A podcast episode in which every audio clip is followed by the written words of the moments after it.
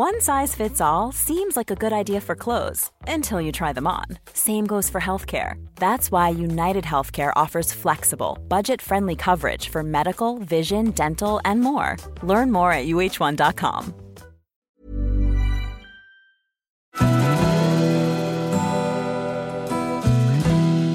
Välkommen till Stora relationsguiden. Podden där parterapeuten Anneli Östling tillsammans med sin sidekick Bella guidar dig genom allt som har med kärlek och relationer att göra.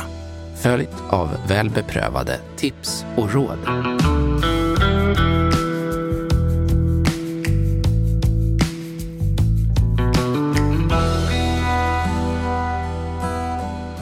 Visst är det en oslagbar känsla att komma i kontakt med pirret.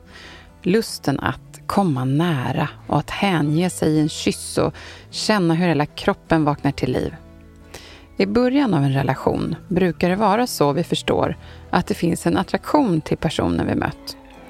Beroende på vem du är och hur, eller var du träffat din partner, kan det sexuella mötet gå snabbt eller ta längre tid. Men under hela tiden kan du känna allt ifrån en skräckblandad förtjusning till rädsla till total hängivenhet och reservation. Det hänger ihop med dina tidigare erfarenheter och här finns inga rätt eller fel. Bilden av sexualitet formas vanligtvis med någon annan och de erfarenheter som upplevs mest meningsfulla är ofta de vi inte behöver följa en norm utan accepteras i vår känsla. Idag är sexualitet inte lika tabubelagt som det har varit förut. Men det kan ändå vara känsligt att prata om, oavsett ålder eller hur länge ni har varit tillsammans. Anneli, det här är ju något som angår i stort sett alla. Vi har säkert olika upplevelser av de här faserna och hur man kan komma över den här ängsliga känslan och då tröskeln till att känna sig trygg sexuellt med sin partner. Vad säger du om det? Mm. Och det enda sättet att komma över den tröskeln är att våga försöka, att vara öppen för att ta emot din partners försök att uttrycka känslor eller önskningar. Och jag har mött många par som upplever en ängslighet runt sex. Det är väldigt vanligt. Och ett skäl kan vara att man känner en otrygghet i vem man förväntas vara i den här situationen. Erfarenheterna av sex skiljer sig åt och vi kan ha väldigt olika syn på sex. Vissa förknippar det allt för mycket med kärlek, medan andra har lätt för att gå in i sin egen njutning och ser sex som en plats man går till tillsammans utan att behöva veta vad det ska bli den här gången. Mm. Kan det vara så att du ofta hamnar i samtal om närhet och sex med dina par för jag tänker, om man kommer till dig så har man ju större eller mindre relationsutmaningar. Och sexet är väl en vanlig del av den ekvationen, kan jag tro, eller alltså en följd av annat som då inte är så bra. Och eftersom vi har fokus på sex idag så är jag lite nyfiken på att veta hur man kan komma fram till en lösning. Ja, Gemensamt för par som jag har mött i parterapi som har hittat just den här lösningen på sina sexuella problem är att de har lyckats lägga gamla föreställningar åt sidan. Alltså bilden som var och en har av sex och vad man vill få ut av det. Det viktiga har varit att vilja förstå varandra och gå varsamt fram för att inte skapa press och sätta någon i en otrygg situation. Och de har ibland börjat om från början genom att bara ägna sig åt beröring utan penetration eller att prata om när på dygnet och var man kan känna sig mest avslappnad och mottaglig för att komma nära sin partner. Och när de har känt tillit och förtroende och bekräftelse från sin partner så har de fått förutsättningar att lyckas. Och då har de också kunnat se sin partner med nya ögon och börjat om för att lära känna varandra och förstå vad den andra tänder på. Okej, okay, men hur vanligt är det att man lyckas med det då? Det här har ju i alla fall jag bilden av att det kan vara svårt att lösa när jag har hört vänner och bekanta prata om just det här med obalans när det kommer till sex. Mm. Och först och främst så behöver man lägga bort allt som har med stolthet att göra i det här. Det är lätt att det kan komma in stolthet när man känner sig osäker. Man får börja med att lyssna på varandra och försöka förstå varandras känsla av det som känns jobbigt eller frustrerande utan att direkt gå till försvar och i princip signalera, ja men jag då, hur tror du att jag känner? Jag har faktiskt och så vidare. Förstår du vad jag menar då? Mm-hmm. Ja. ja, tydligt när du sa det så också. Ja, och när båda kan vara trygga med att den andra lyssnar och vill förstå så lugnas nervsystemet. Och då kan man börja fundera på rimliga lösningar för att nå det gemensamma målet. Alltså att kunna känna lustfylldhet tillsammans och vilja ha sex på bådas villkor ett ibland tålmodigt arbete. Alltså man behöver vara lyhörd för varandra. Okej. Okay. Innebär det nu, så att jag förstår det rätt, att båda behöver alltså vara måna om sig själva och ta ansvar för att sex alltid måste ske då på bådas villkor för att bli bra? Ja, definitivt skulle jag vilja säga. Och missar man det i början genom att inte vara lyhörda eller gör våld på sig själv för att vara den andra till lags kan det få negativa konsekvenser för hur man upplever sina sexuella möten framåt. Alltså om en har sex utan att man egentligen vill ha det och, och sen drar det iväg i någon riktning som man egentligen inte känner sig bekväm med. Ja, nej, men jag förstår. Det är inte alls sunt. Så ska man inte ha det. Alltså på ett sätt låter det så självklart och samtidigt är det här så känsligt. Jag skulle väldigt gärna vilja höra vad det är som hjälper på riktigt då. Mm. Och jag kan förstå det, men det är inte så lätt att förklara det här på ett enkelt sätt.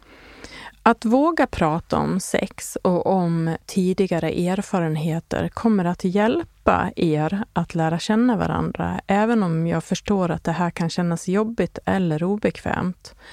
Och förr eller senare så kommer ni troligtvis att uppleva någon form av obalans eller osäkerhet runt ert sexliv.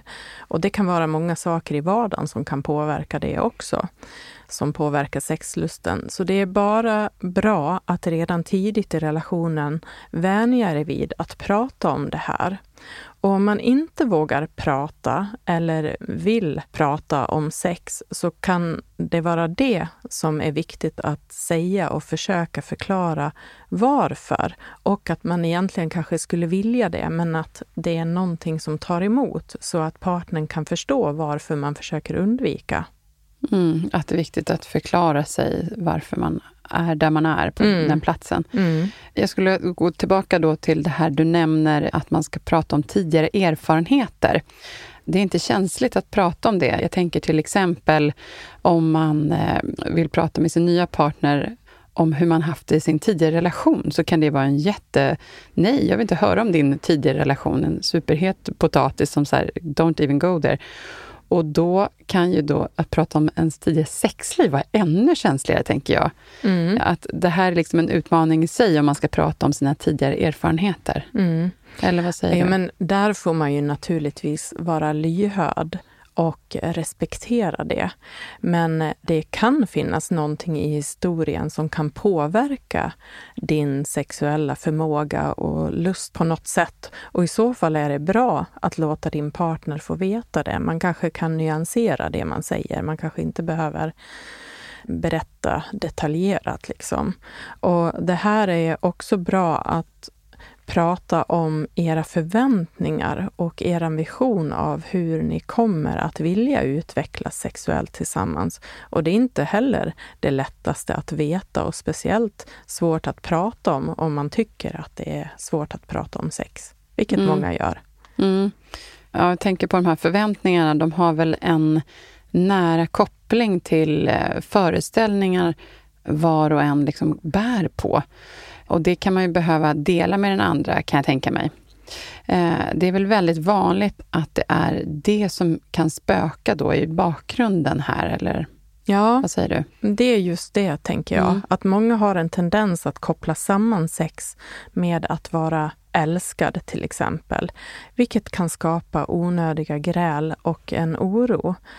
Om man inte har sex så känner man sig inte älskad. Och det här är just en sån föreställning som kan göra det svårt för båda. Sex får inte bli det enda sättet för någon av er att känna sig älskad på, för då blir det genast ett problem när en av er säger nej till sex av en eller annan anledning. Och det kan ju finnas många anledningar till det. Och lust kommer sällan eller aldrig, skulle jag säga, genom någon form av påtryckning eller missnöje eller hotfullhet att ja, jag måste ha sex om jag ska kunna må bra. Det skapas bara då en press ifrån en partner. Och eh, brist på lust är alltså inte synonymt med brist på kärlek. Nej, just det. Mm. Jag tänker på det här du sa nu om någon pressar en och visar missnöje, då kan man bli ännu mer anti. Alltså det blir som en negativ spiral i det. Ja, det kan jag säga att det kommer som ett brev på posten. Att då blir man ännu mer att vilja dra sig undan eller undvika, ja. tänker jag. Mm. Ja, nej, men nu tänker vi gå vidare och eh, jag är väldigt nyfiken nu på att höra vilka svar du fick när du var ute på stan den här gången.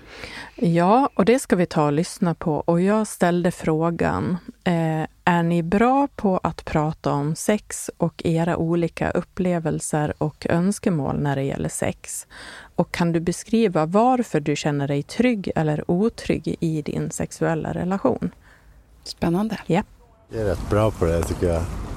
Det är inte så mycket jag känner mig otrygg med det i alla fall det gäller att vara lyhörd liksom. Jo, men vi känner oss bekväma med att, att prata om sex och våra förväntningar. Ehm, eller som det ibland kan se ut, att det kanske inte finns så mycket utav ändra eftersom att vi har ett litet barn tillsammans. Ehm, så det är det trygga i en relation, att ibland så kan man sätta sånt på lite backburner. Jag skulle säga att jag känner mig trygg i min sexuella relation med min partner. Dels har vi varit tillsammans så länge, vi har varit tillsammans i 11 år och det är väl någonting som ja, men jag skulle ändå säga från början har varit en självklarhet för oss att vi måste prata eh, med varandra om vad vi vill och vad vi inte vill för att det ska funka. Sen efter 11 år så känner ju man varandra så pass bra också så att det sker lite på, på piano. Eh, jag försöker prata om min sexuella relation eller vad jag tycker om och så vidare men det mottas inte riktigt så bra och då blir det lite svårt. Och jag har försökt liksom så. Men det är svårt när det inte tas emot på ett bra sätt. Vi pratar inte jättemycket om det faktiskt. Nej, men det kommer väl också ganska naturligt. Det är inte så att man inte kan säga ifrån om det är någonting som inte känns rätt eller så. Det, är liksom inte, det känns aldrig obekvämt eller så. Utan det... Nej, säga, säga, säga stopp eller nej, det är ja, Nej, det finns problem. en liksom, mogenhet i att vi ja, man litar på varandra så pass mycket att det löser sig. Men det är inte mm. så att vi sitter nere över ett köksbord och liksom diskuterar. Kommandes exakt. Uh, men det är väl inte något vi pratar om regelbundet men kanske de gångerna när det har gått mindre bra av någon anledning, något som inte har funkat. Uh, det är väl kanske då som vi har kunnat prata om det. Eh, jag känner mig väldigt trygg och från det början jag kände mig med honom att jag kan diskutera och säga allt jag tycker om och inte tycker om. Och det har att göra med att jag är kanske lite mer eh, vuxen nu. Och eh, nu vill jag verkligen njuta av tiden och inte bara ja, fejka det. Jag håller med. Det är kommunikation är nyckel, att, att man kan uttrycka sig och eh, man också uppmuntrar den andra sidan att sin partner, att du kan berätta, det är helt okej okay och det finns ingen rätt eller fel. Vi bara försöker att hitta den bästa kombinationen.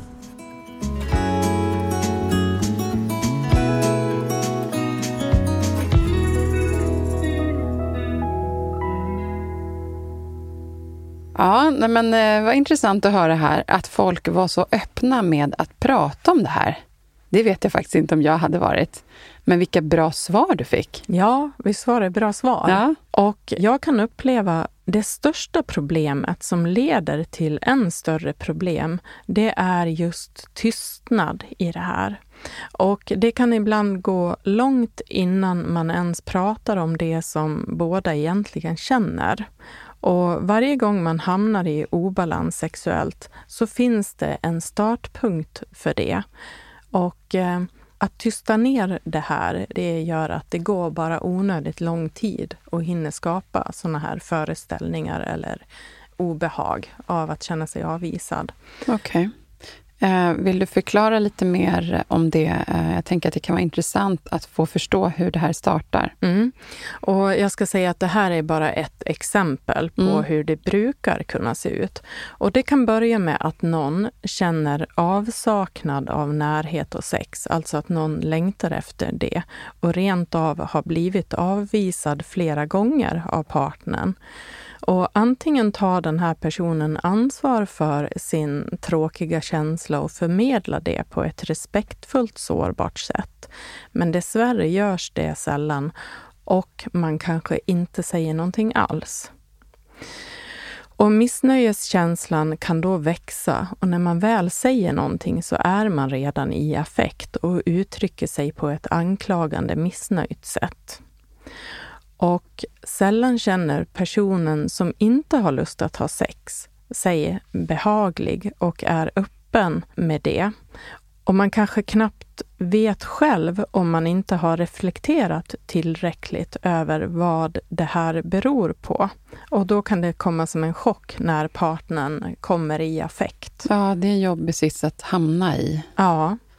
Mm. Och efter att man vet att partnern då är missnöjd och att den andra inte känner sig trygg, så kan den här personen börja att dra sig undan.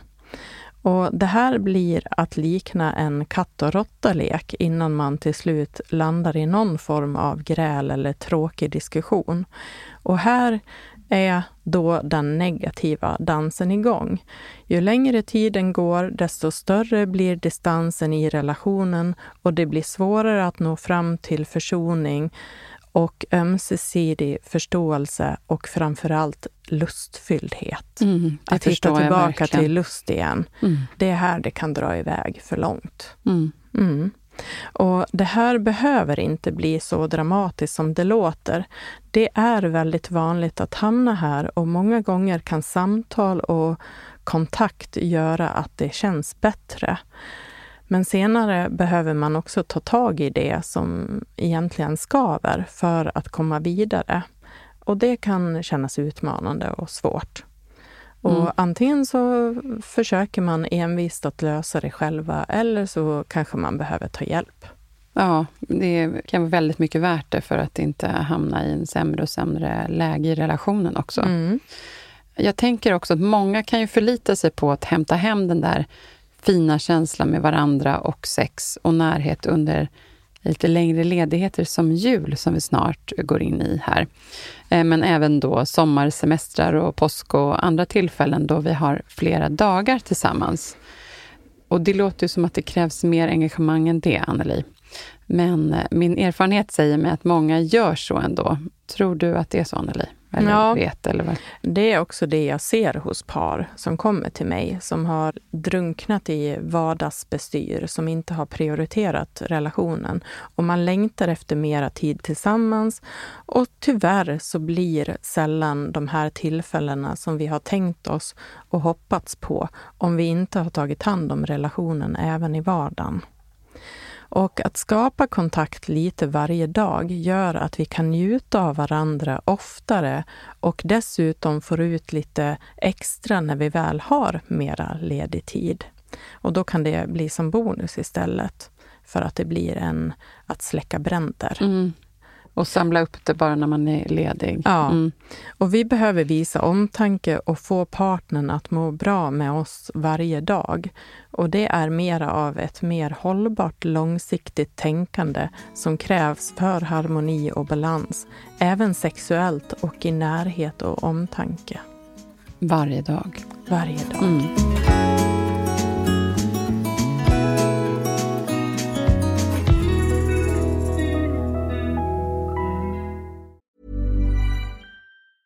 Everyone knows therapy is great for solving problems, but getting therapy has its own problems too, like finding the right therapist, fitting into their schedule, and of course, the cost. Well, BetterHelp can solve those problems. It's totally online and built around your schedule. It's surprisingly affordable too. Connect with a credentialed therapist by phone, video, or online chat, all from the comfort of your home. Visit betterhelp.com to learn more and save 10% on your first month. That's BetterHelp, H E L P. A lot can happen in three years, like a chatbot may be your new best friend. But what won't change? Needing health insurance. United Healthcare Tri Term Medical Plans, underwritten by Golden Rule Insurance Company, offer flexible, budget friendly coverage that lasts nearly three years in some states. Learn more at uh1.com. Men behöver man inte först ta reda på var man själv står i det här och ha en tanke om vad man tror sig behöva göra för att lösa det här för relationen på långsiktighet? Jo, och det är precis det jag skulle vilja uppmana till att göra. Det kanske inte är så lätt om man känner sig osäker på relationen i stort, men det är nödvändigt. Jag skulle våga säga, våga bli ett med din egen sexualitet. Ah, Okej, okay. hur lätt är det då, tänker jag? Och hur ska man tänka? Det är bara våra egna känslor som får oss att förstå vad vi behöver och faktiskt vill ha. Och när och om vi lyckas känna tillit i oss själva ökar vår förmåga att slappna av. Och avslappning ökar förutsättningarna att lägga märke till och upptäcka känslor som lust och upphetsning. Och den som har tappat bort sin lust av någon anledning eller på grund av att en partner gör någonting som man inte tycker om eller faktiskt inte gör något som man önskar sig, så kan man känna sig obekväm med att inte känna lust alls. Det vill nog de flesta inte och det kan bli som en sorg faktiskt. Och vi behöver bli både modigare och snällare mot oss själva med att våga tro på att vi ska kunna få det som vi behöver. Och då behöver vi våga prata och uttrycka det. Mm. Och då är det ju bra om man har lite koll på sin egen sexualitet och faktiskt kan hjälpa sig själv till avkoppling så att man också kan eh, våga eller kunna släppa fram det. Och uttrycka det på, och landa i vad man själv behöver och det. Mm. Mm. Ja, det låter ju både lite komplicerat och läskigt att kanske också behöva konfrontera sin partner i det här eh, ämnet, tänker jag. Ja, men det kommer att vara nödvändigt. Alltså det är fullständigt nödvändigt. Och känslor är det främsta språket i relationer och de kan förmedlas på många olika sätt. Alltså tecken på lust och upphetsning kommuniceras förstås inte bara genom ord, utan det kan vara andning, kroppsspråk, blickar och läten och tonlägen blir minst lika viktiga. Och vi kan komma väldigt långt genom att visa vår sårbarhet också. Och det gäller båda i paret. För att komma i kontakt med det här så behöver man också vara lyhörda för varandra, kunna tona in sig med varandra. Ja, det är där det kan starta. Mm. Ja, nej, men det gäller ju verkligen då att ta ansvar för den här känslan så att det inte går för långt. Men om man då är osäker på sin egen sexualitet och sig själv, hur blir det då? Jo, ju otryggare vi är sexuellt, desto mer ovana och otränade är vi i att visa vad vi känner. Även när det handlar om lust och upphetsning och njutning. Och utan att kommunicera på dessa olika sätt är det stor sannolikhet att man förr eller senare missförstår varandra och går vilse helt i onödan, skulle jag vilja säga. Och jag är väl medveten att många hamnar här och att bli trygg och bekväm med sin partner bygger på två personer som är lyhörda för det och hjälper varandra. Mm, det låter ju som att det hamnar ett stort ansvar på båda som kan kännas tungt. Mm. Man kanske helst vill tro att det här ska liksom sköta sig själv. Ja, och jag Eller? tror att det är just det många gör. Mm. Alltså, det här kan bli problematiskt. Man känner inte att man har tid att prioritera allt som måste göras och då kan det här bli en sån sak som man nästan kan känna irritation över att det inte kan fungera. Och i vårt samhälle värderas känslor ofta lägre i förhållande till intellekt och prestation. Det kan bli så att en stressad och pressad person ofta inte lyssnar in sina eller partnerns känslor och då är det lätt att det blir mekaniskt utan känsla eller feeling, skulle jag vilja säga. Man kan liksom bli tondöv i att tona in sig med sin partner och då har våra automatiska skyddsstrategier ofta redan aktiverats och vi agerar på vinst eller förlust. Och att lyckas med närhet, intimitet och sexuellt härliga stunder kräver närvaro och att man är lyhörd för partnern. Och jag skulle vilja tillägga här också att nu pratar vi ju om att skapa kontakt och det här pirret och liksom att uppleva den här känslan tillsammans. Det finns ju många andra typer av sex som också många vill ha, där det inte är så här Alltså, ja, att, att ta en snabbis på lunchen eller... Ja, det finns många olika sätt att ha sex på mm. som också är okej. Okay. Mm. Men det är inte bra det vi har fokus på idag. Nej, precis. Ja, men det är bra att du lägger till det och ja. förtydligar. Ja. Är det vanligt att vi har med oss eh, stor del av det här från hur vi formats som personer i vår barndom? Ja, det är det absolut. Och våra sexuella böjelser formas av upplevelser och motgångar och konflikter i våran barndom. Och syftet med att reflektera över vår barndom är att ta reda på hur dessa erfarenheter har påverkat vårt förhållningssätt till närhet och njutning. Och vad tänder du på och vad får dig att tappa lusten? Och vad väcker ditt intresse? Vad är du likgiltig för? Och hur mycket närhet förmår du att känna med din partner? Och klarar du av att njuta tillsammans med den du älskar? Och här skulle jag också vilja lägga till en sak som Ester Perell har skrivit i sin mm. bok som heter Lust. Ja. Det hon brukar säga till sina klienter är att berätta hur du har blivit älskad eller fått kärlek, så ska jag berätta för dig hur du har sex med din partner. Intressant. Ja, det är jätteintressant. Ja. Och det här tänker jag att vi kan göra ett helt avsnitt om, som ja. handlar mera om hur man har sex utifrån sin tidiga anknytning till sina vårdnadshavare eller föräldrar. Just det. Apropå det här med anknytning, bara för att jacka in i det. Mm. Det pratade vi om i avsnitt 5 och 6. Kan vi förstå oss själva sexuellt genom att titta på våra anknytningsmönster, Anneli? Ja, det kan vi göra. Och det finns mycket information och förståelse vi kan få om oss själva genom att titta på just vår tidiga anknytning. Sex kan tillfredsställa flera av våra anknytningsbehov och kan ge oss närhet, intimitet och uppskattning. Och sex gör också att vi upplever att relationen är betydelsefull. Och det finns många studier som visar att relationer där båda parterna känner sig tillfredsställda i sina sexuella behov är stabilare och att det finns en större tillfredsställelse med relationen i stort.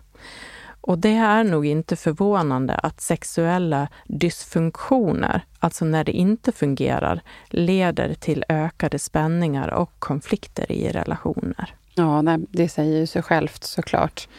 Det är mycket vi kan behöva förstå för att lyckas lösa den här balansen så att det liksom ska hålla långsiktigt. Och det här är ju avancerat, tänker jag. Mm. Anneli, har du några konkreta tips här till våra lyssnare för att det börjar bli dags att avrunda nu här. Ja, det känns viktigt och det är de här tipsen som jag vill ge.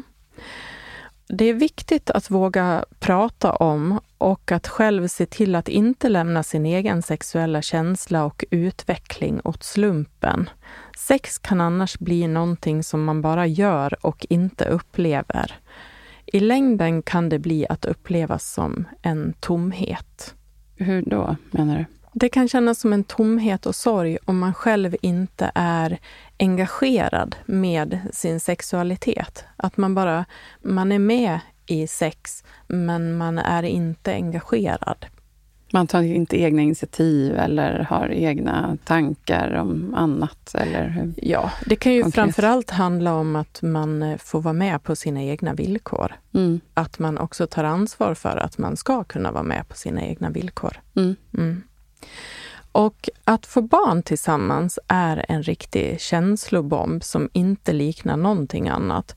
Det är få saker som kan ta fokus från en relation som just ett nyfött litet barn och allt som kommer med det vad det också kan göra. Och det här är någonting som händer alla och det behöver inte bli så illa om ni förbereder er för att det här kommer att påverka er intimitet och sex mer eller mindre. Och ni behöver behålla ömsesidig omtanke, respekt och att vilja förstå varandra för att lyckas ta hand om behovet av varandra på olika sätt. Och utveckla någonting större att komma tillbaka till istället för att skapa distans och sakta men säkert bryta ner relationen som skadar mer än ger näring till det ni egentligen vill ge varandra och när man känner sig mera redo för att vara intima igen. Mm. Och det här kan säkert också gälla om någon har varit väldigt allvarligt sjuk under en tid. Ja, lite samma där, att man har kommit ifrån varandra Mm. och det sexuella har fått stå åt sidan. Ja. Mm. Ja, men att, Men att, att, att kunna komma- backa lite själv, ha förståelse och eh, närma sig på ett ömt, eh, Mm. mjukt sätt. För Och- att skapa trygghet i det. Ja, Mm precis. Jag vet att det kan vara utmanande och känslomässig trygghet i relationen kommer inte av sig självt. Men det är någonting som är nödvändigt och kommer att hjälpa er att komma närmare varandra intimt och sexuellt. Jag vill uppmuntra er att sträva mot att vara ett stöd för varandra. Sök dig till din partner när du känner oro eller obehag. En partner älskar att få vara behövd för det mesta och det här kan göra att man kommer närmre varandra. Och jobba mot en jämlik relation där ni båda kan må bra, där ni är tillgängliga för varandra. Då blir ni tryggare och mer självständiga och samtidigt kärleksfulla och omtänksamma mot varandra. Det ger förutsättning och väcker känslor av intimitet, kärleksfullhet och lust. Mm. En given grundplattform Absolut. med jämställdhet och jämlikhet i, i relationen. Mm. Mm. Och någonting som också är viktigt, det är att vi behöver utgå ifrån den minst trygga partnerns behov. Annars blir det svårt för paret att komma närmare varandra och komma till rätta med problemen i sexlivet. Bara det att bli medveten om att anknytningsstilarna skiljer sig åt och hur det påverkar relationen och sexlivet kan vara en eh, hjälp i det här läget. Att plötsligt förstå vad som ligger bakom olika inställningar kan avlasta tyngden i det här. Eh, man kan aldrig pressa en otrygg person utan den behöver man eh, locka fram på ett tryggt sätt och förstå att man är olika. Annars kan man komma ännu längre från varandra. Ja, precis. Och nu ska jag ta Mm. sista punkten Mhm. här. Om du som står bredvid en stressad partner till exempel kan lyckas med att avlasta, vara öm och kärleksfull utan att det känns som att det enda du vill är att ha sex snart. Alltså genuin omtanke och komma på någonting som kan få din partner att vakna upp ur all stress och se dig. Och det kan vara till exempel kramar, pussar, en kopp te, en filt, lite stryk i håret eller erbjudande om massage för att ge just omtanken gentemot din partner. Inte för att du ska få sex. Det här kan jag säga leder ofta till sex i slutändan. Mm. Kan du förstå? Ja, jag förstår. Ja. Det är som den där fogmassan du pratar om ibland. Är Ja. inte det här just det det handlar om? Ja. Jag ser din nöjdhet här och jag känner den. Jag önskar att alla andra... Ja, men att känna det den här är. ömheten Ja. och omtanken Mm. och att det inte ligger liksom något eget behov bakom. Att Jag gör det här, gör för att jag. få. Ja, Om jag masserar dig nu, då ska du göra så här tillbaka. Ja, det är Ja. nästan så att avhållsamhet, att, att visa att man inte vill ha det där, det, det kan väcka partnern till att, men herregud, vad händer här nu? Mm. Jag vill ha sex. Mm. Jaha. Ja. men du, tack snälla Anneli. Ytterligare då en massa bra tips att ta med sig till sitt relationsbygge.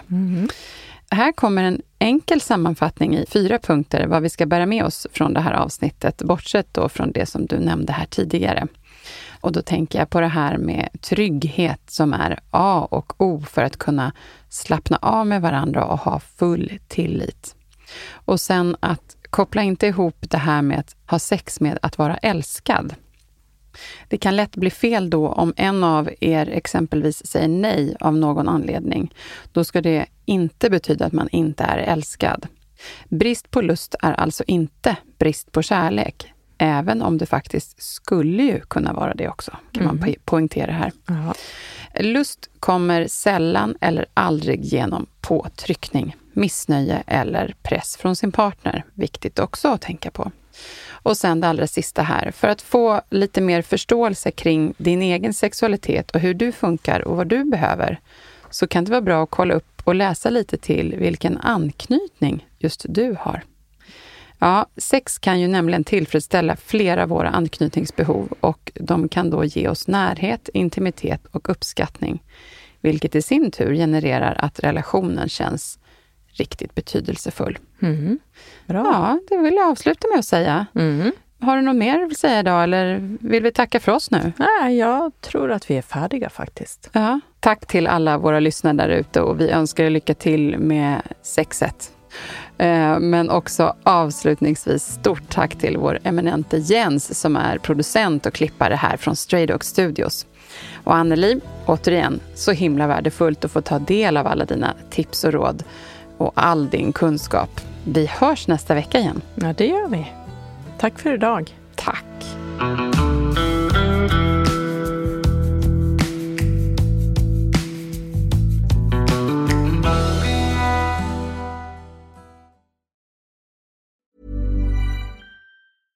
Imagine the softest sheets you've ever felt. Now imagine them getting even softer over time. That's what you'll feel with Bowl and Branch's organic cotton sheets. In a recent customer survey, 96% replied that Bowl and Branch sheets get softer with every wash. Start getting your best night's sleep in these sheets that get softer and softer for years to come. Try their sheets with a 30-night guarantee. Plus, get 15% off your first order at bowlandbranch.com. Code BUTTERY. Exclusions apply. See site for details.